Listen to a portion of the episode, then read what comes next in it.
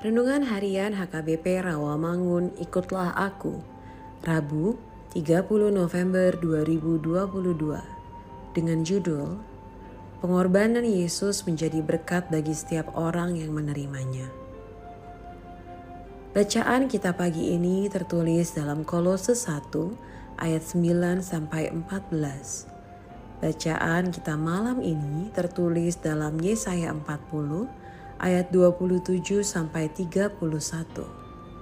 Dan kebenaran firman Tuhan yang menjadi ayat renungan kita hari ini tertulis dalam 2 Korintus 5 ayat 15 yang berbunyi Dan Kristus telah mati untuk semua orang supaya mereka yang hidup tidak lagi hidup untuk dirinya sendiri tetapi untuk Dia yang telah mati dan telah dibangkitkan untuk mereka.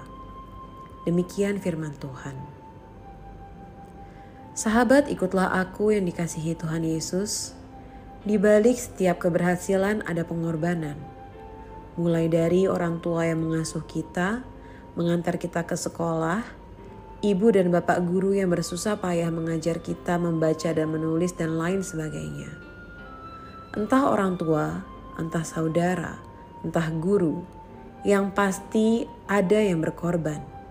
Pengorbanan adalah hidup untuk orang lain untuk kebutuhan orang lain, untuk kebaikan dan keberhasilan orang lain.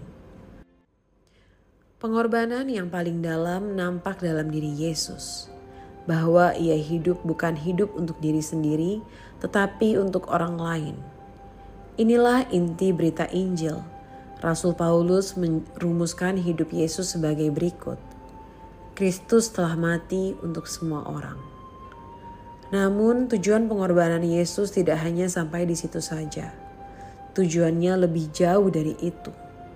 Kristus hidup untuk kita dan kita juga hidup untuk Kristus dan orang lain. Selengkapnya ayat itu ditulis, dan Kristus telah mati untuk semua orang, supaya mereka yang hidup tidak lagi hidup untuk dirinya sendiri, tetapi untuk Dia yang telah mati dan telah dibangkitkan untuk mereka. Ungkapan tidak lagi hidup untuk diri sendiri itulah pengorbanan. Dan inilah keagungan arti hidup seseorang dan mestinya semua orang.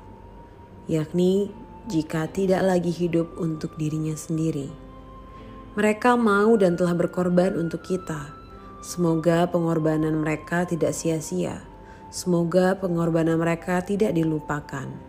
Semoga pula pengorbanan mereka tidak berhenti di situ, melainkan diteruskan oleh kita. Amin. Marilah kita berdoa.